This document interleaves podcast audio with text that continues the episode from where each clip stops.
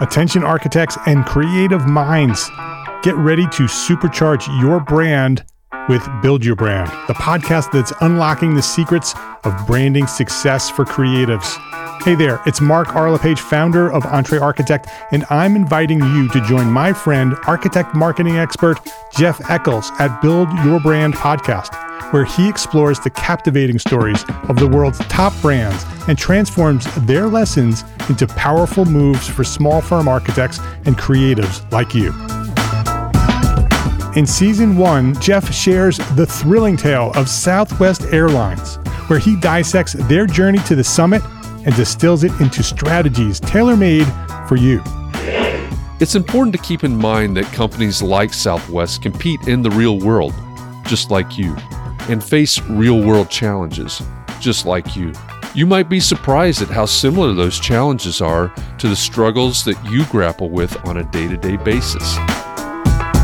Don't miss out on your blueprint for success. Subscribe, tune in, and let's build your brand together. You may have noticed that the very best brands in the world are also known for having somewhat unique corporate cultures. That's often the glue that holds everything together when they encounter those rough spots. We don't do it because it inconveniences the passengers to whom we are primarily dedicated, the short haul, uh, frequent flyer. Follow the link in the show notes to subscribe to Build Your Brand today. Remember, no matter the size, the journey's the same. Your brand's journey to the top starts here.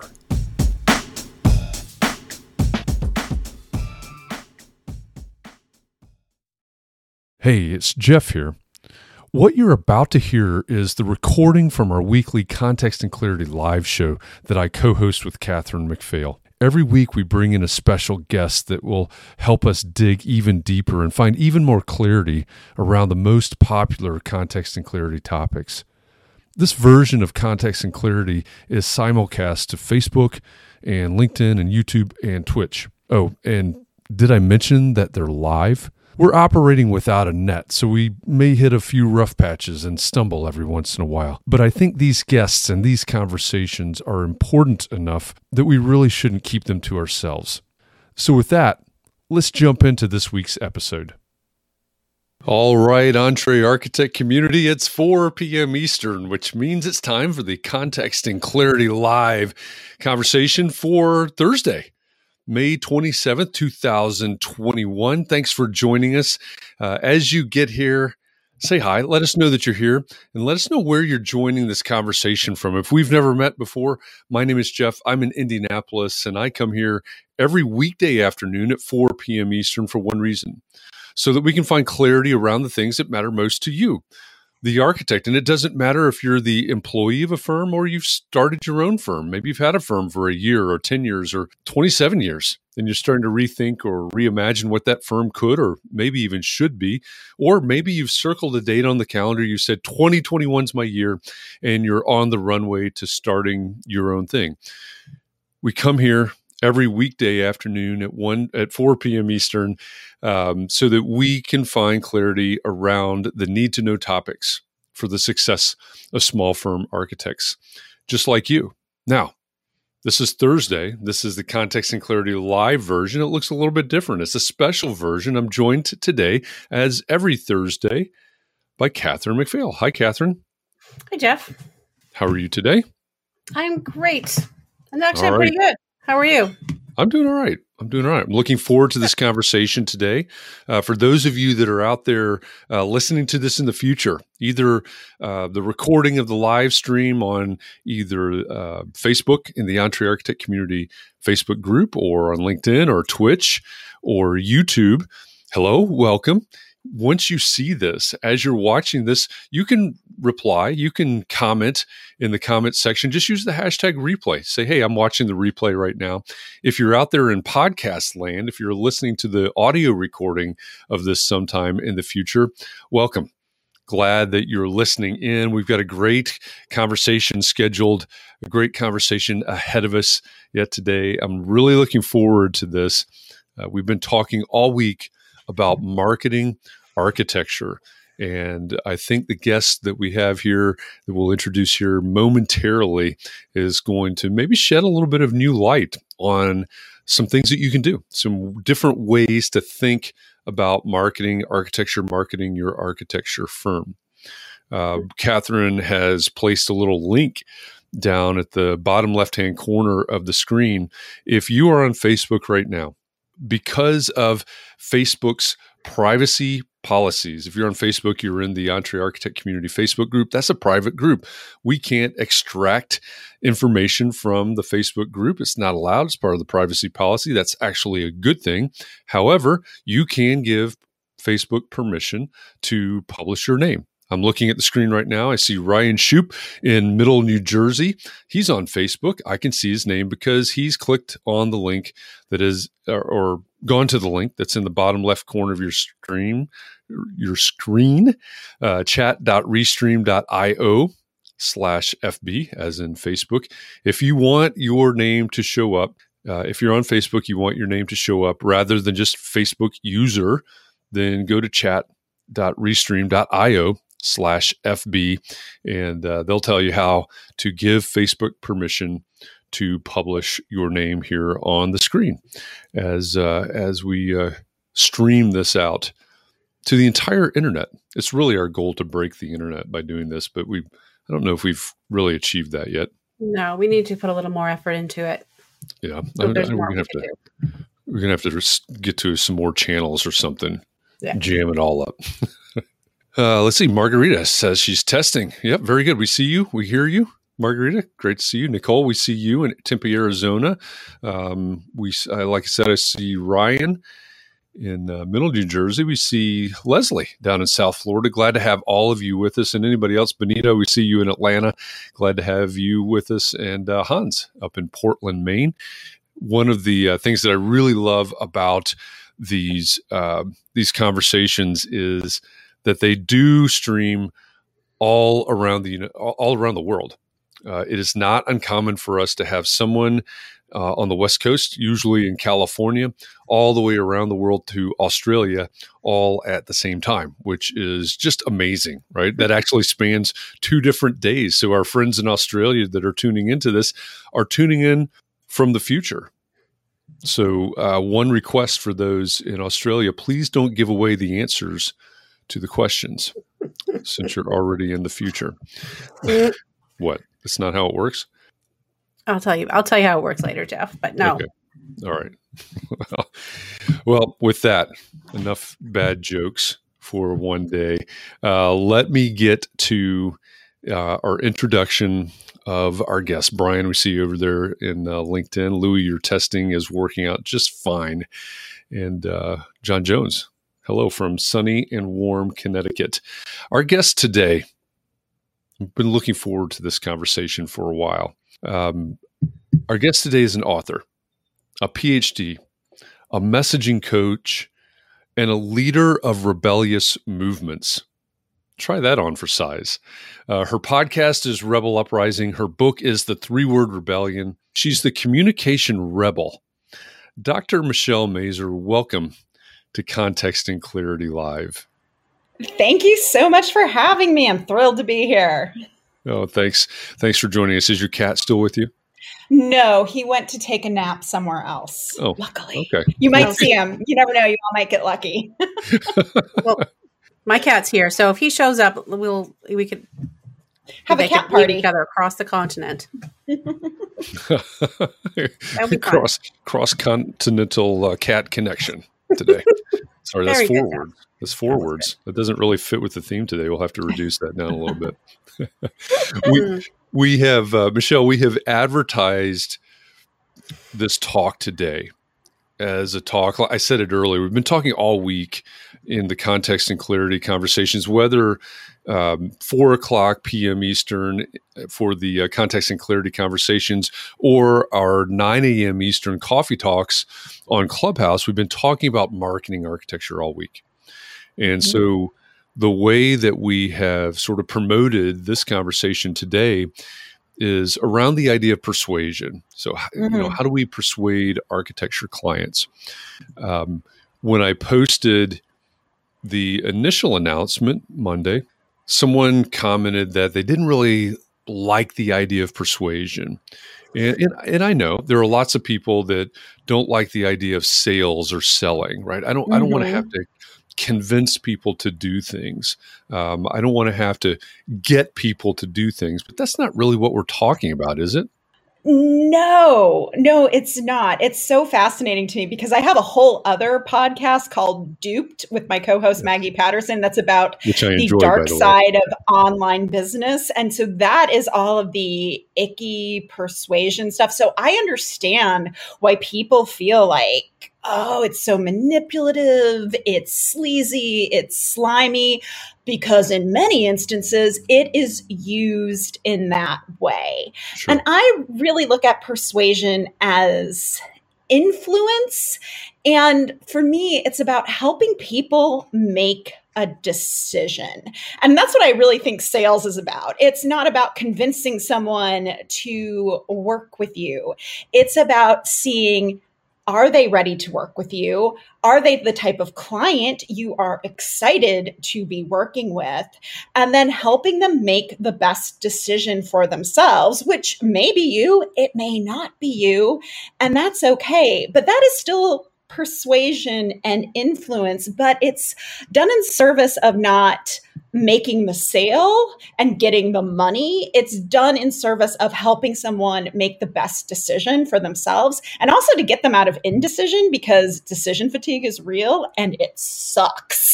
So, how can we get people to make a decision one way or the other? And that's really how I look at persuasion. It's like, how can I get people ready to work with me?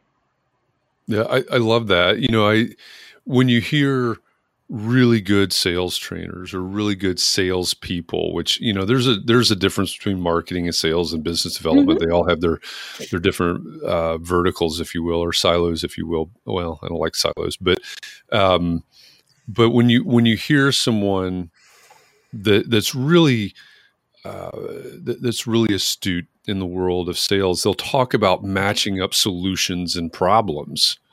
And it's- Yeah. it- yeah, I, I like that approach. It seems to be similar to what you're saying. Yeah, because I mean, you don't really want to convince anyone to work with you. And if you've ever convinced someone to work with you, you maybe didn't have the best experience with them. I'm just saying, I had that experience early on in my own business where, oh, I persuaded this person to work with me, but oh, did they end up being a nightmare client? So yeah, it's a it's about looking for that fit versus like you've you've got to give me your money right now. give me all your money.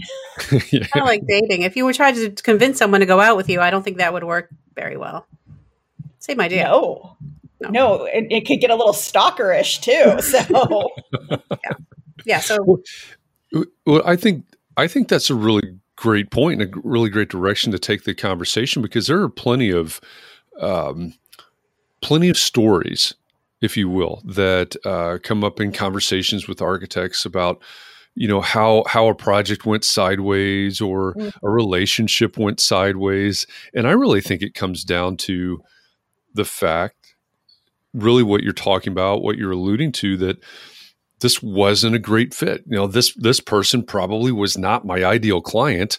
I might not Mhm. have even been the right provider, the right professional, whatever role uh, everybody in the audience is playing. I might not have been the right one for them either. So how do we how do we ensure that we find that match? Well, I think that's where marketing comes in. And I know, I know, I know there's some resistance in the audience to marketing, and I get it.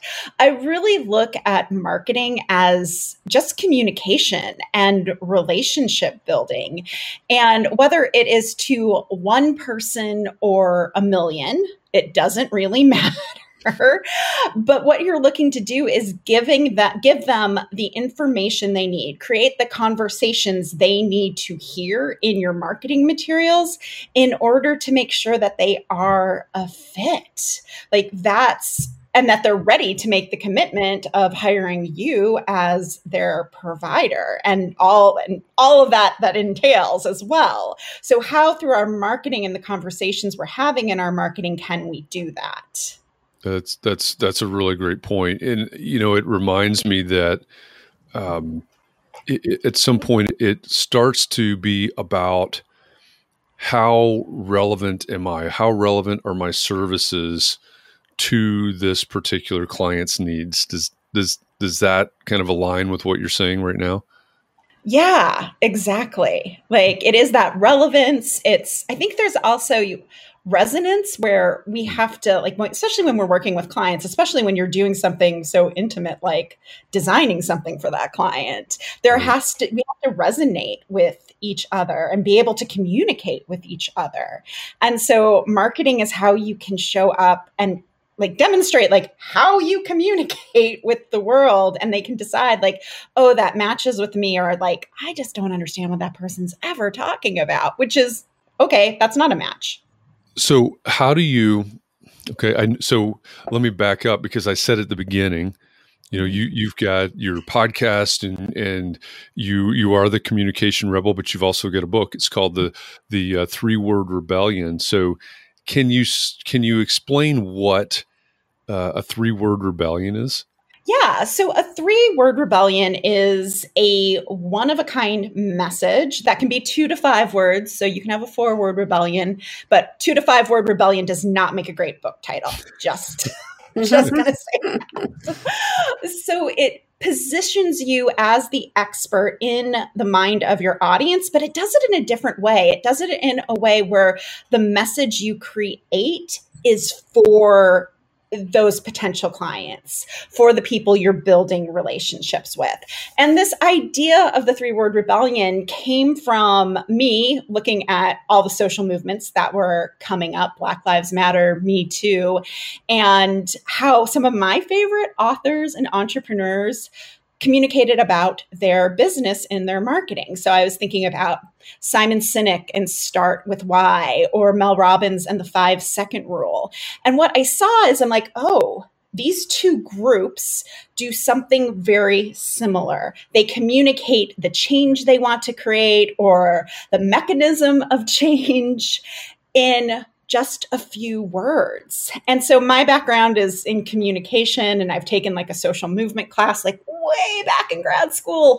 But I was like, okay, I'm going to take some of these questions from social movements like what are you rebelling against? What change do you want to create? What really ticks you off? Ask them to my clients and see like okay, if they free write on this, can we distill their message? Can we get to that core of a message? And it works. It works really well because a lot of the times that message, the essence of what we do and how we do it and our uniqueness we bring to it, it's in the stuff we say all the time. We're just too close to it to actually see it and be able to pull it out. And so this process really just allows you to verbal like well writtenly vomit up your ideas so that you can see them on paper and see what you're dealing with to create a message that you then you use in your marketing you use in the copy on your website you use in sales conversations. Yeah i, I love that. And it seems it seems to me that um, this could be really powerful for small firm architects. I saw someone um, commented it says facebook user but it says marketing is pre-qualifying to bring in the folks who might be a good match which relates to what we were talking about before. But i think you know when i think about the three word rebellion and that the word so kudos to to your to your three word rebellion um, but I, I think you know you said the things that tick you off and and the things that you want to stand for or stand against mm-hmm and to me it seems you know knowing this audience pretty well that that could be really powerful for small firm architects because i hear um, a lot of architects talk about well um, you know the, these um, builder homes or you know things things that they may see as not uh, up to par that people are are settling for that um, mm-hmm. they're struggling with because it wasn't well designed or whatever it is it seems like that three word rebellion really opens the door to really uh, maybe rail against is not the right way to say it but but to put, plant your flag in the ground and say listen this is what i'm standing against or for and if you feel that same way, come along with me. Yeah. And, you know, as you were talking, it reminded me like I worked with a, a client who's an attorney. And attorneys are also very, could be a commodity industry, right? There's lots of them. How do you choose? And what was so fascinating about him is A, I don't think he should have been an attorney. He probably should have been like a leadership coach or a master negotiator or something, conflict resolution guy. But um, when we started working together, his whole thing was about founders and how do we bring relationships into the law so that we're not just um, signing contracts. So when things go badly, then we know how to fight each other in court. But actually, how do we put, in his three word rebellion was people over paper like how do we figure out what our relationship's going to be and what to do if it goes badly like what are the boundaries and parameters and then how do we firm that up in a contract. So it was such like a unique perspective on the law where law is like so confrontational, but he was like no, it doesn't have to be this way. We can do something differently here. I love that people over paper. That's fantastic. Um, you know, I, I know that there are there, there might be an attitude. You know, you mentioned attorneys being uh, commoditized there are a lot of architects that feel the same way. I, I think that goes all the way through professional services. Um, and that's probably a topic for another day that can get, you know, off on a real rabbit trail. Oh, but, um, but what about when an architect, in the case of the probably the majority of our audience here today, what about when they look around and, and say, yeah, I mean, what I do is just like the firm across the street or the firm across town or you know the firm over in Duluth. You know a- am I really that different than anybody else? How does the three word rebellion speak to that to that problem? Or is it a problem? Yeah. Well i think it speaks to the problem because even though you feel like, okay, I'm doing the same thing as this other firm, it makes you question are you really? Are you delivering your services exactly the same and in the same way as every other architect out there? Or do you have an, a different process? Do you have a more collaborative process? I mean, there are so many different ways to think about how are my clients actually experiencing my service? Yes, at the end of the day, the result is they get like a new office building or a new house, right? Like that's that's the deliverable, but how you deliver that can be really unique and it's informed by the experience you're creating. It's informed by how you want people to feel as they work with you, um, the questions that you ask, your own personality that you bring into the process of working with people and serving your clients. So it's looking at all of those places to think about like, okay, how does this all contribute into getting my clients the deliverable or even like or the remarkable house that they want built. Um, so it's really looking at that and there's so many different places and so many different variables and different turns of phrases that you use to talk about your business that nobody else uses where you can start like finding what does make you different. It comes comes all the way back around to you know that idea of the right fit right? I I'm not mm. the right fit for everybody, and every client is not the right fit for me, and that's okay. Mm-hmm. Yeah, I always talk about um, the example of milk because milk is milk, right? Like you go to the grocery store, and if you're buying milk, you usually buy what's on sale or you buy what you always get because you're getting milk at the end of the day. But when we're doing services, we really want to find out like what does make us different. Maybe our, it's our artistic eye, or maybe we blend two different philosophies of architecture. I mean, there's so many different things that can make you not a commodity and make you not milk. And then it's right, it's about finding what that is and being able to communicate it. I heard you tell that milk story or use that milk analogy on on a podcast interview that I was listening to, and you, you got into the almond milk and, and all that. Yeah, stuff. yeah. yeah you don't want to just be almond milk or soy milk because there's lots of that too. But really, yeah. like, and our words and how we communicate about things like that can really help set us apart. You know, one of the things I can see somebody listening to this right now, or somebody that's, you know, like I said, we've been we've spent the whole week talking about marketing architecture, and uh, just to to give you a little bit of background, I we started out Monday, and I asked mm-hmm. the question. Um, well, I said, imagine if somebody said, "So, what do you do?" And you've got to answer that question, of course, but I want you to answer that question without using the word architect. And that challenges a lot of people. Mm-hmm. And then um, Tuesday, we talked about the change that you make. All right. If your your clients, yeah, they may say I need a set of blueprints. They may say whatever, but what they're really looking for is change from their current state to their future state. They're looking for change. So, how do you talk about the change that you make?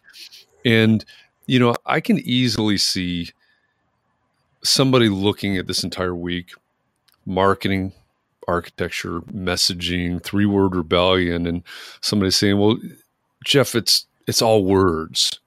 It's all words. Isn't there anything more than that? But the words are really important, aren't they? Yeah, words have energy. And there's like um, in qualitative research, it, they talk about how language creates our reality. So, how we talk about what it is we do creates can create a world for our clients. And like uh, like I just love this comment Rod just said, I am the milkman of human kindness. But kindness can be a differentiator in in this world, right? Like you could use that in a three word rebellion. So, yes, it is words. Yes, it is communication, but that is foundational to the human experience. If we couldn't communicate what the value that our business, our work creates, it would be hard to sell. So, and I know people get frustrated because they're like, why are the words so hard? It's like we communicate all the time. And it's like, well, it's because words matter and the words you choose have energy to them and they could repel or they can bring people in. You know, you said, why, why is it so hard? I've got a little bit of experience in, in doing what we're talking about here. And so, you know, the idea of taking whatever your, your, uh, mission statement, vision statement, purpose, you know, whatever it is that you have, your tagline, and boiling that down to three words can be very, very challenging. Um, oh yeah. Can can you you talked about free writing a few minutes ago? Mm-hmm. Um, can you give us some idea of what the process of getting to finding, perhaps discovering what your three word rebellion is? What's that? What's that process look like? Yeah, so it starts off super fun because it is all based in free writing. And you just, and with free writing, the objective is not perfection. It is not to be all up in your head and to be editing while you write or any of the ho- horrible habits that I personally have when I'm trying to write something, but it is this free flowing state where you're just getting ideas out of your head. And some of them might be random and some of them might not even be related to the work you do. but it's just this depository for your thoughts and your beliefs and what you stand for and what you stand against. Then, once we get them all out of our head, it's important to get a little distance. So, in the book, I talk about like, hey, if you're doing this on your own, like, take a break after you've done the free writing. Just like, two or three days away from it because you need some perspective to see your writing clearly because the one thing it's like we are so close to what we do. So people who are like i don't know how i'm different. Well it's because you're doing it every day and you don't see it as different. Like you don't you, you don't have enough distance to actually perceive like what makes it unique.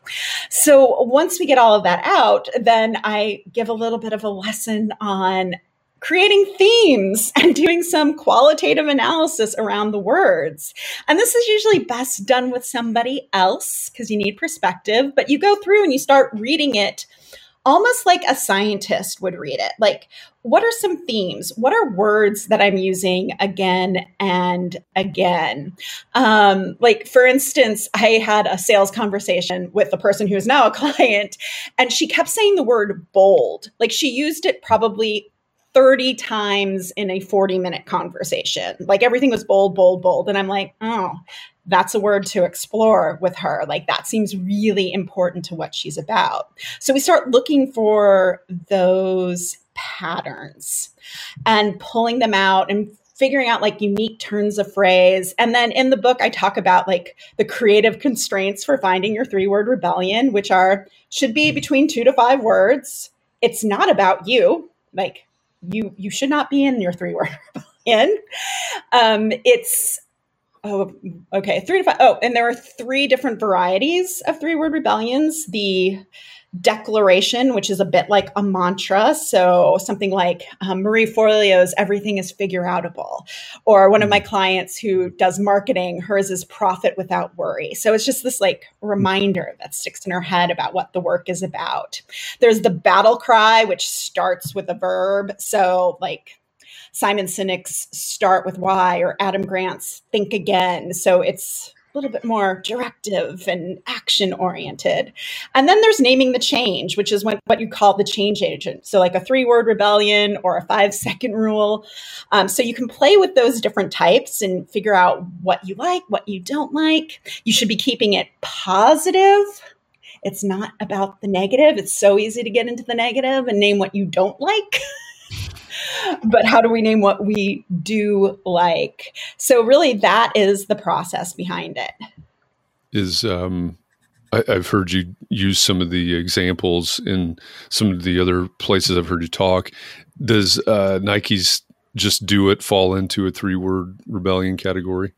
Yes, I yes, definitely. I mean, and you and once you kind of know about this, you see them all the time. Like my husband and I were driving up the road and there's a storage space and on the sign it said reclaim your space and I was like, "Oh, look, that's a pretty good good battle cry three-word rebellion. Reclaim your space." Yeah, I would like to do that.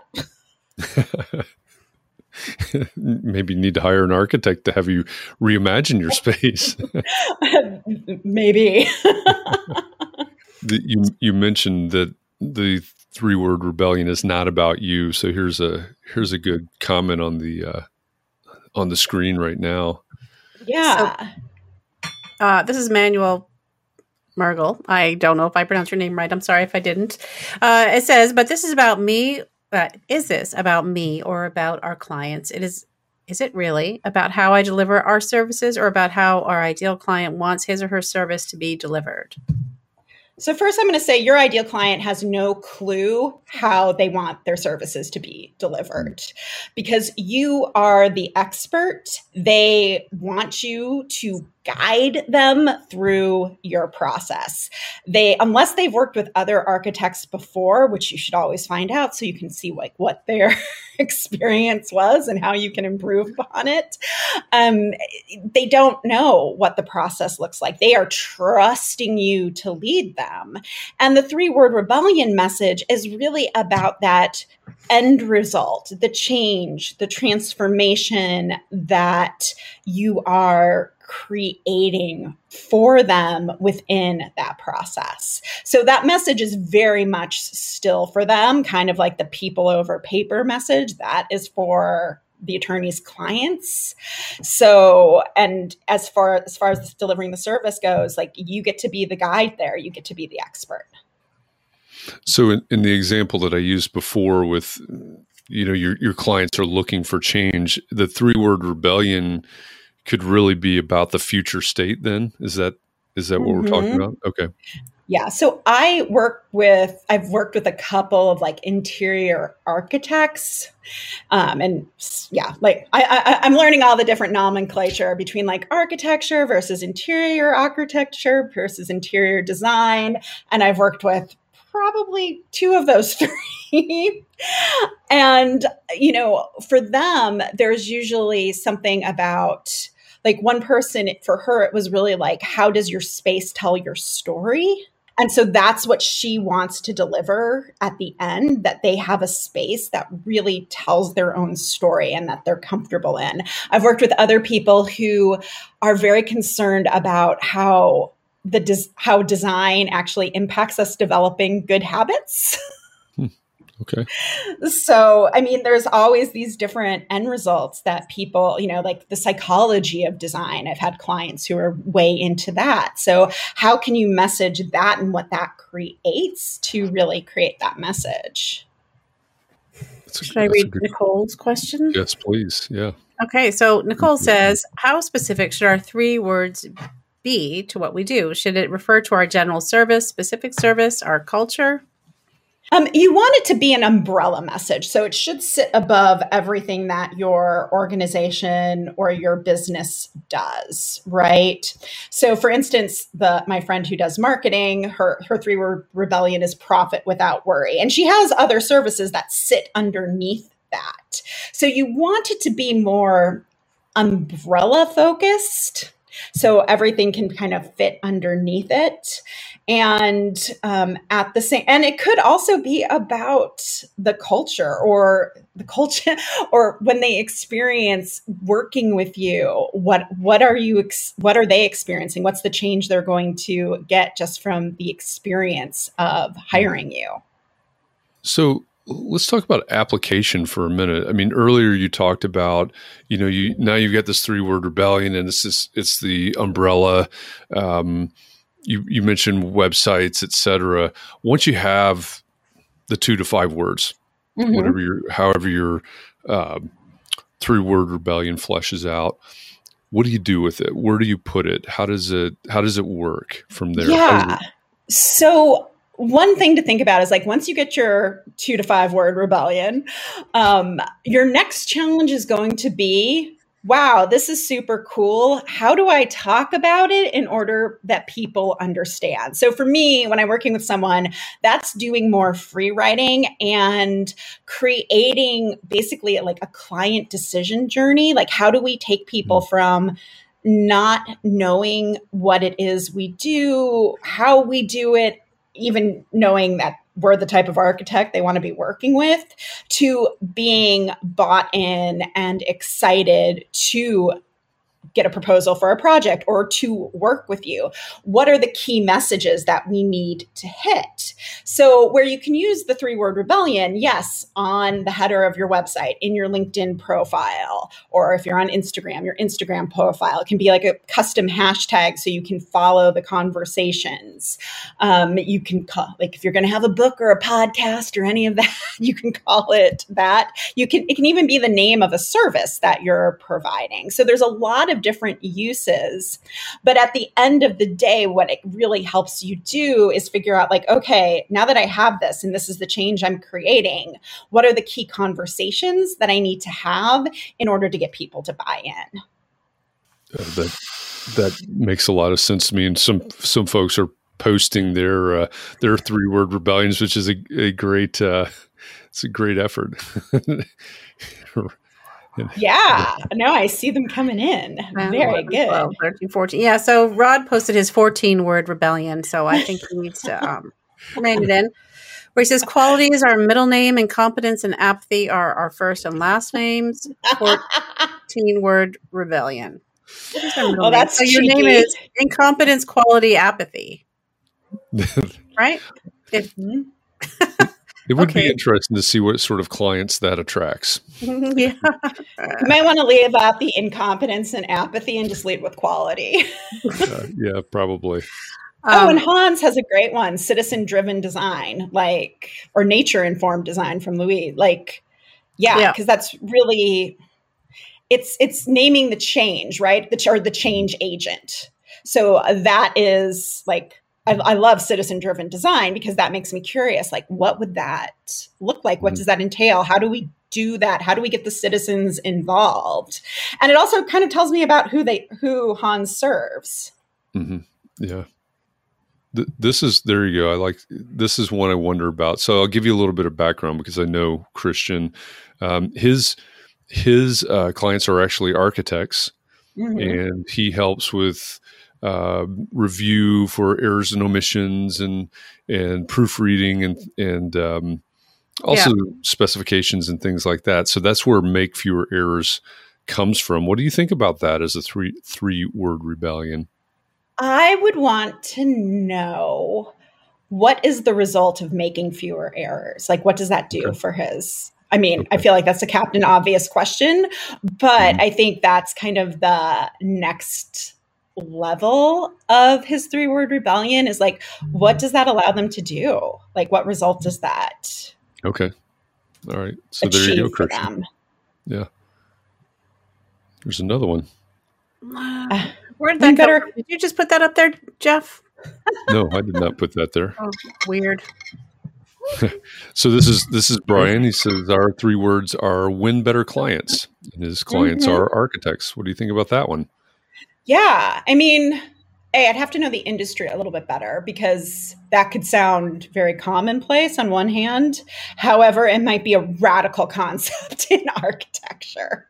Because um, I know um, I've done some work with real estate agents and let me tell you if there is a industry where they are not differentiating themselves like yeah. having even the most basic three word rebellion that me with all of my knowledge of all these industries would be like mm, I don't know if that's curiosity provoking enough I'm a, I'm like oh just because you have a three word rebellion you're setting yourself apart from mm. all of these other real estate agents out there. So, yeah, that mm-hmm. could work, especially if it's kind of a radical act in yeah. the architecture world. Yeah. So, John says, My very old three word tagline is designing for life, a double entendre filled with promise for my clients and a sentence for me. well, and oh, John brings up a really interesting point is that sometimes your three word rebellion actually serves as a personal mantra for you as well. Like I've had people tell me they've read the book and they've created their own three word rebellion, not for a business, but for themselves, as kind of that guidepost, that guiding mm-hmm. light of where they want to steer their own ship. Okay. Yeah, I, I love that idea, right? It's we've we've talked before um, and in fact, one of my podcasts, the Build Your Brand podcast, is is really it's all about purpose driven uh, companies, purpose driven brands, and I, and having that guidepost. Right, if it's a purpose driven brand, um, the purpose is about their customers or their clients, and it's it's this promise, but it's also their their guidepost, as you said. So it's it does work both ways. Yeah. And well, and I think you're hitting on another good point. Another way to find your three word rebellion is to figure out like what your purpose is or if you're very values driven being able to right. articulate your values like the real estate agent i worked with she has a very values based business and she wants to be very aligned with the client she does business with and so for her it was just like her values were everything so let's figure out how to lead with those in your three word rebellion. Yeah, yeah, that's a great point. So we have this one um, that says good design doesn't have to be expensive. And I'm trying to see who did that. Rick Kaufman. Yeah, no. it's I mean, it feels like it could apply to almost any design industry, whether that's graphic design, interior design. Um, it, it kind of like, no offense, Rick, it feels like a Walmart slogan. Mm. Oh, I'm sure you won't take offense. oh, good. it's always hard because I'm always like, oh, I don't want to be like okay. a total jerk. All right. So then Nicole says designing functional gas stations. That's accurate. Yeah, I mean, it's accurate. I think you could probably add a little more mystery into that because, I mean, it sounds super. I mean, that's a niche. Like, I've never heard of that before. So I think you could have some fun playing with the words. I like John Jones's response to that, which is designing with octane. Yeah. yeah. And then this is her response to her comment. Designing for petroleum industry seems pretty rebellious in the days of sustainability. So there's that angle. Yeah, there is. Yeah, that's I mean, it's definitely something to to bring in i mean gas stations aren't going anywhere for a while like let's be honest Yeah, they're not. i mean uh, they will eventually but i think the petroleum industry is finally kind of catching on to that so i think yeah there is something a little rebellious about that Well, I mean, we're not really talking about this today, but also the infrastructure for electric cars and that sort of thing would logically be placed at places like gas stations. And so Hmm. there's still going to be the stations. They might not be selling gas, you know, in the Yeah. future. Yeah. But Yeah. they'll still have snacks We'll still get our Fritos there. Snacks and fuel. Get, snacks and fuel in the bathroom. eat here, get gas. oh god okay. Yep. That now. What about that? That is a great memorable line, that's right? three Everybody, Mhm. everybody Four. remembers that. All right, Um, moving on. Yeah. Moving on. So tradition with attitude. I like that. And because it, I mean, well, it makes me a curious what that would look like. So I'd want to look at your portfolio, which is exactly what you want. I mean, your three word rebellion should make people a little bit curious. So if I landed on somebody's website and I saw tradition with attitude, I'm like, huh. I wonder what their designs look like. Because to me, that feels like you're kind of blending different ways of design or styles of design together. So I'm like, hmm, like, I, yeah, I'm like, I want to see your portfolio, which is probably what you want people to do. Well, let me Probably. let me ask you this, and, and we can we'll get back to some more of these examples. I love going through these and and uh, having you respond to all of them. But when we have you've got your three word rebellion, and we talked about um, how it can be placed on your website, on your Instagram, um, you know, all the different places that the three word rebellion can show up, even in sales conversations, etc one thing it's not it's not unique to architecture. It also shows up in other uh, professional services. Attorneys uh-oh we lost her. Okay. Hold please. Looks like we lost our connection with dr michelle let's just go through some of these um, and hopefully she will uh, she'll pop back in here Whoops, I'm unmuted. So that was you were almost on your own there for a second. So I like Leslie's um, fix or sell. That kind of describes what her service is right now, helping people decide what they should do. Yeah, yeah, I think, and so with a lot of these, and we've talked about this over the course of the week with all the different conversations that we've had about marketing. There, there's this, there's this um question of context, right? What what does fix or sell mean? Well, if it's placed in a certain context, I think it's understandable. hmm It, it, if out of context, you know, as it's on the screen right now, I might not have any idea, but depending on where it lands in terms of of a certain context, uh, that could be completely understandable. Welcome back.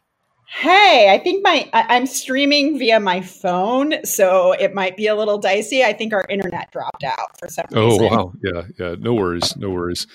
Um, when when you disappeared, I Mhm. was I was going down the uh, road towards. You have talked about that the three word rebellion can show up on your website. It can show up Mhm. maybe in a sales conversation, your Instagram, your LinkedIn, all these places. And one thing that happens, and, and it's not unique to architecture, I think it is similar in other professional services as well. But every architecture firm will say that a large percentage of our work comes from repeat clients and or referrals.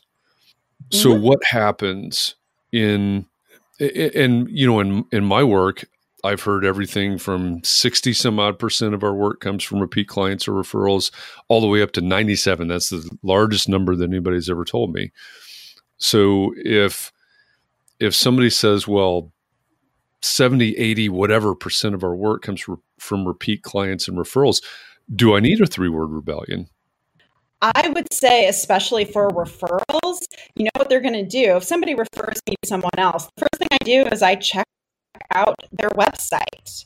I go and I look at their LinkedIn. Like, I'm just not, I just don't trust them and be like, okay, I'm going to hire this person. I'm actually vetting them and seeing what work they have in the world. So you need to be able to communicate that. And even with repeat clients, uh, especially if you're doing anything differently from when they last worked with you, being able to communicate that. And sometimes they just want to see, like, hey, is this person staying up on trends? Are they still the best fit for me? So mm-hmm. they're still they still could be vetting you, but not as much as a referral.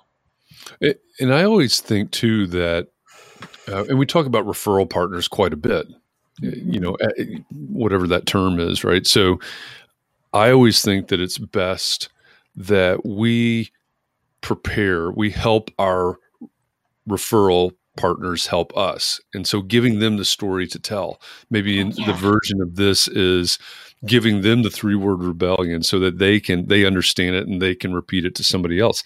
It seems like mm-hmm. this is a mm-hmm. very memorable tool. Yeah, one of my clients said to me the other day, she's like, What I love about this is now other people know how to talk about my business. Yeah. And yeah. it didn't take a lot of training because that's, I mean, the best referral partners can describe what you do and really prepare that referral for a meeting with you, right? Like what it's like.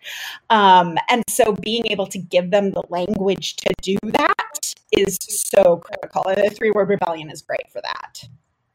No, that, that's, uh, I, I think that is a, uh, a great, a great point.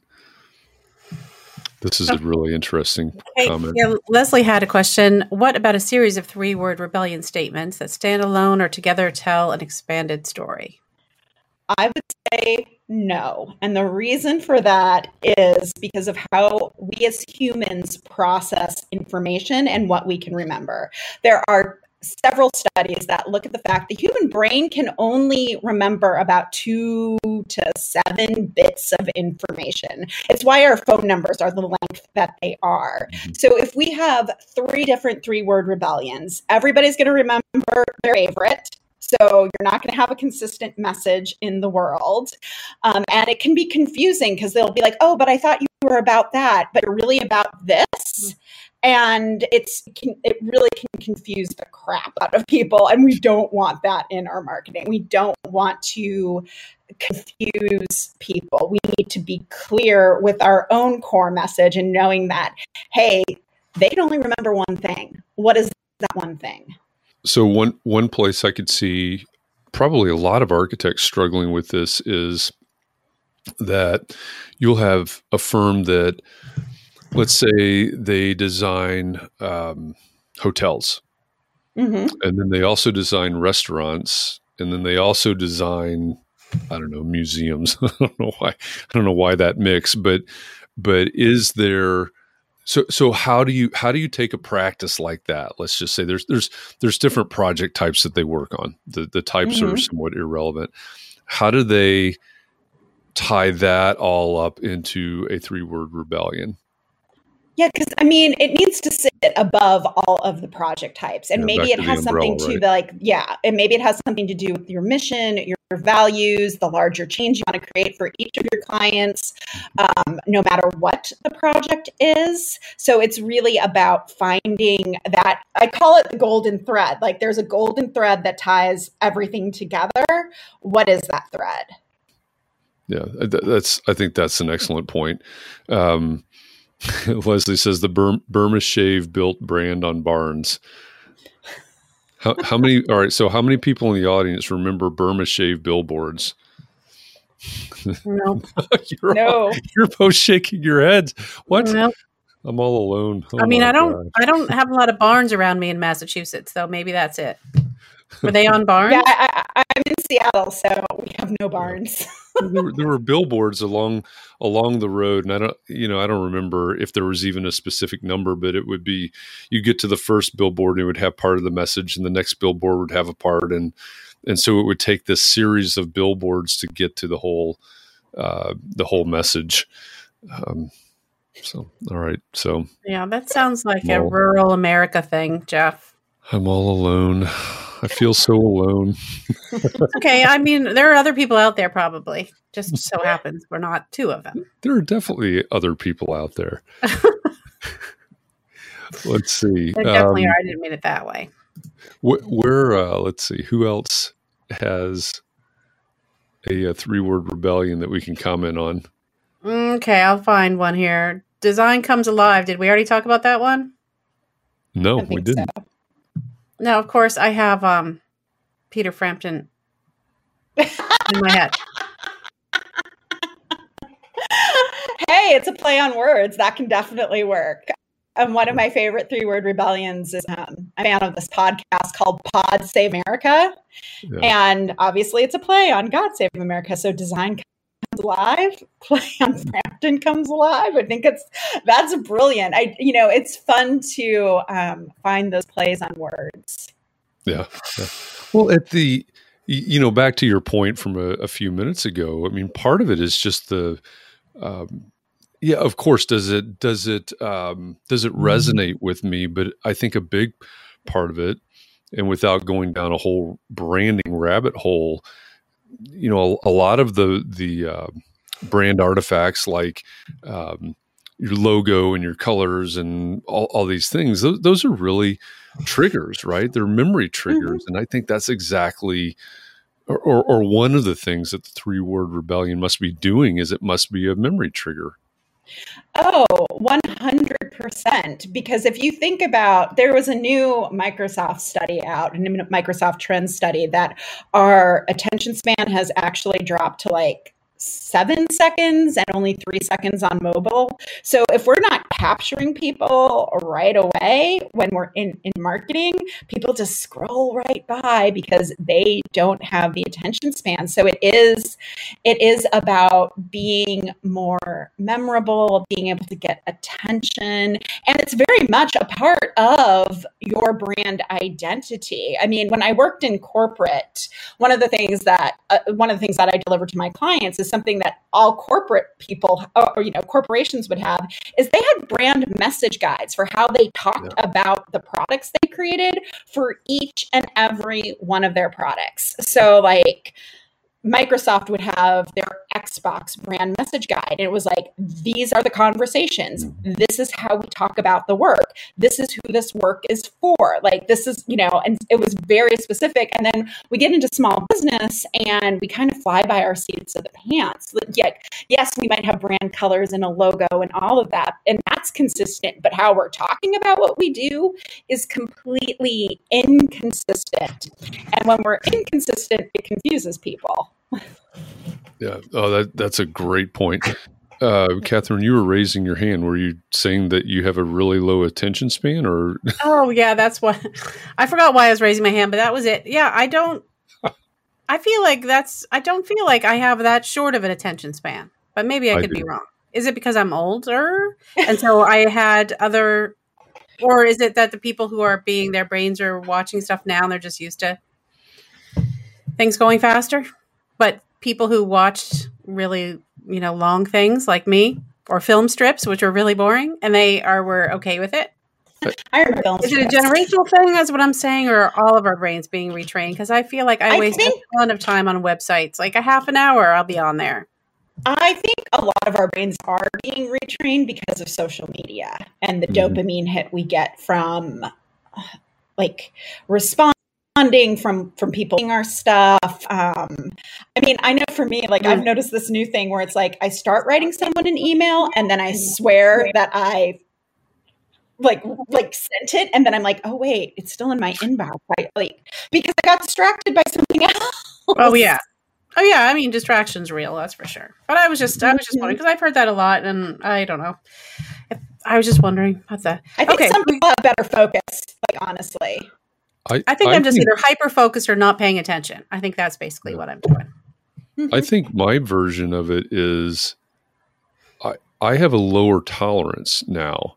I think for things that aren't interesting for you know what whatever those things are and if and maybe that's lack of attention i don't know if if i'm just confusing that but uh, i think i i can land somewhere and go boring or um, Maybe just more Take judgmental. judgment. That very yeah maybe maybe that's what's happening i'm becoming very judgmental and i just yep scroll nope boring um well now that peter that see that peter frampton song is still in my head see that's how much of us like uh um yeah. Anyway, so um, who was this? This was Yoko who wanted to know: Does the three-word rebellion have to be a sentence? It's definitely not a sentence. It's usually a phrase because it is between the two to five words, but it is, mm, you know, it could be that declaration or that mantra type. It can be that powerful battle cry. It can be naming the change agent. Um, so, but it, I wouldn't, I, I'm not much for grammar. so, not necessarily a full sentence. A, a, minute ago, Catherine, you had Jay's uh, three word rebellion up there. There you go. What do you think about that one, Michelle? Oh, that's nice. Drawn by yeah, desire. Drawn by I desire. Like that. I like that. Yeah. Yeah, I do too. That's pretty powerful. But and it also tells me it makes me curious and also like oh are you going to help me get my desire out of me so that we can actually like actualize it in my space like that kind of sounds cool mm. i have so many questions yeah. Yeah that's a good one yeah that's good good good way to start a conversation uh, I know we've made it to the top of the hour already, which is pretty amazing. This has gone by very quickly. Um, yeah. So let me ask this, Michelle. Um, wh- what do you want people to know about you going forward? Mm, oh, that's a that's a tough question. I mean, obviously, I want you to know my three word rebellion is three word rebellion. yeah.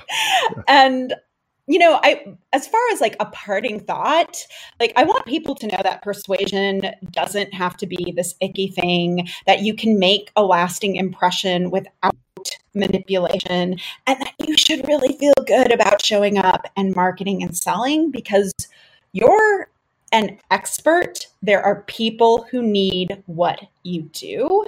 And if you take nothing else away, I want you to remember that.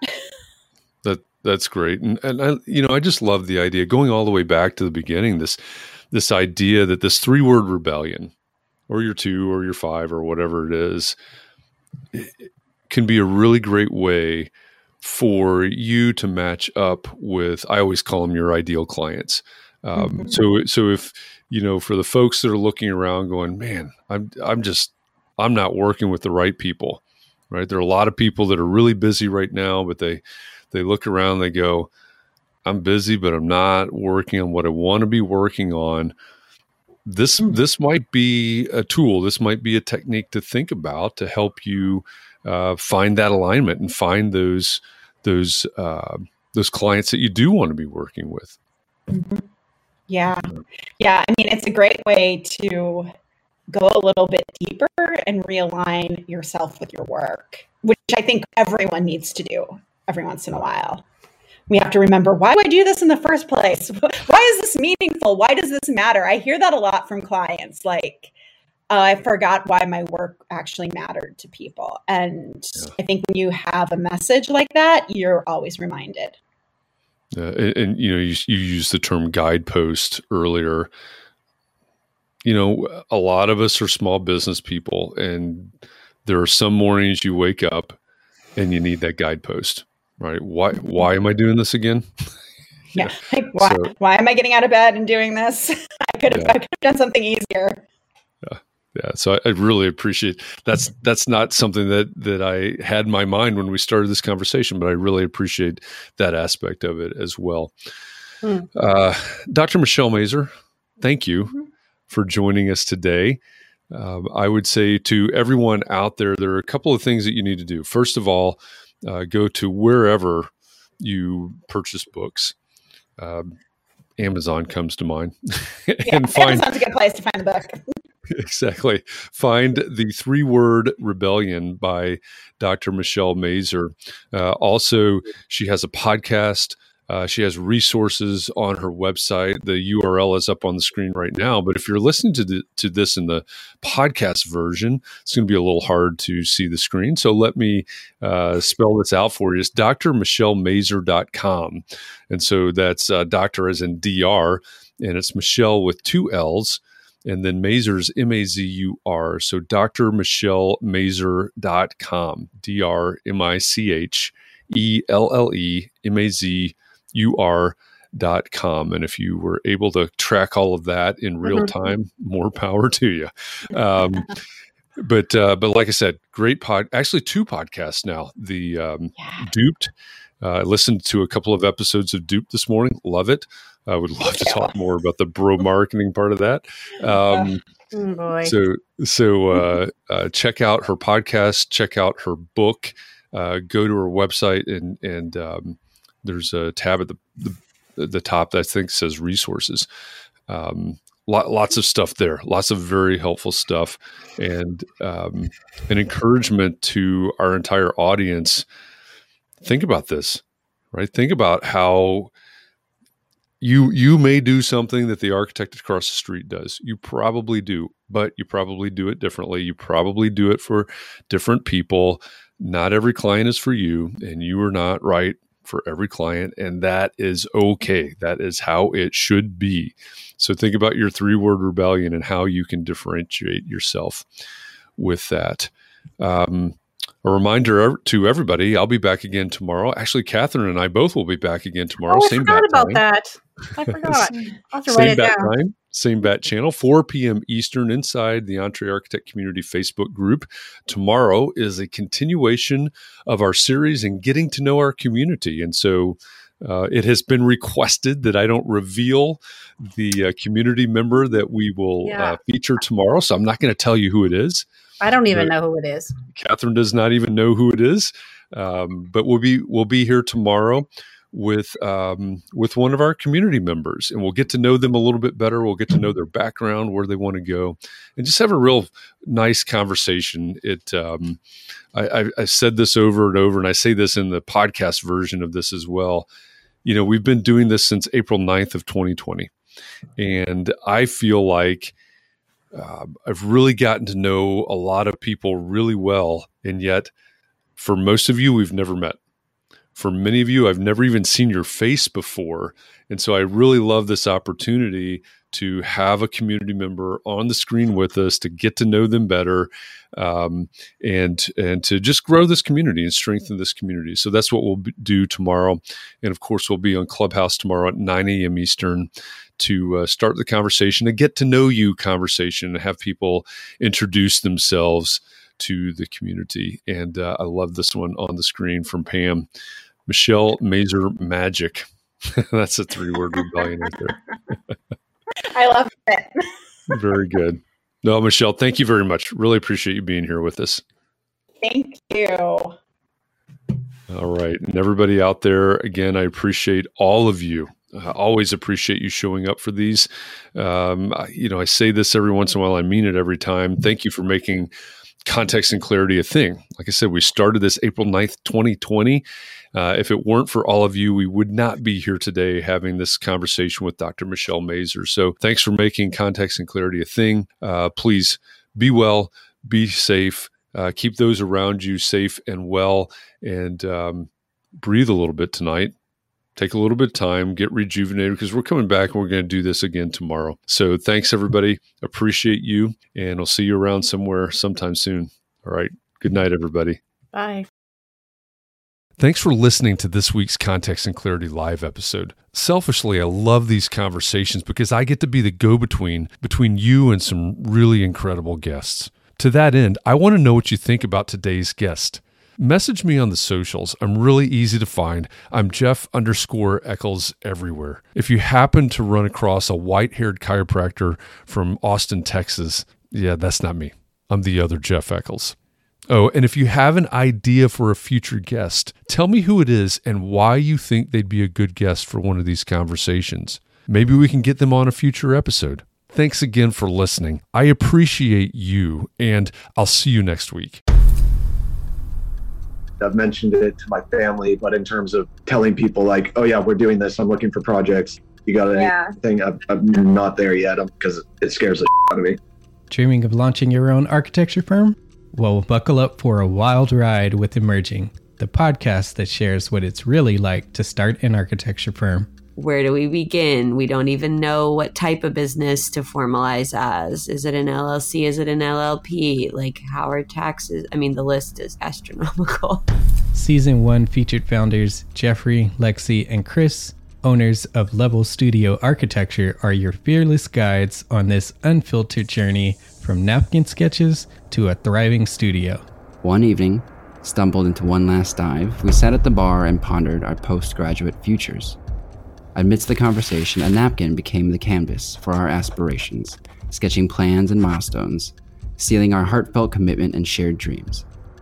In drawing down dreams on a napkin collectively, that then you know in your head you've rooted like oh i'm connected to these people like long term the process of starting an architecture practice brims with excitement and challenges demanding meticulous planning flawless execution and unyielding resilience i kind of hate the term because it's so overly used but i think everybody knows imposter syndrome and i think it's it's so real to this day I, I i don't know if it's with everybody but with me i'm always questioning like us? Can we do this? Are we ready to do this? Are we prepared? Can we do it?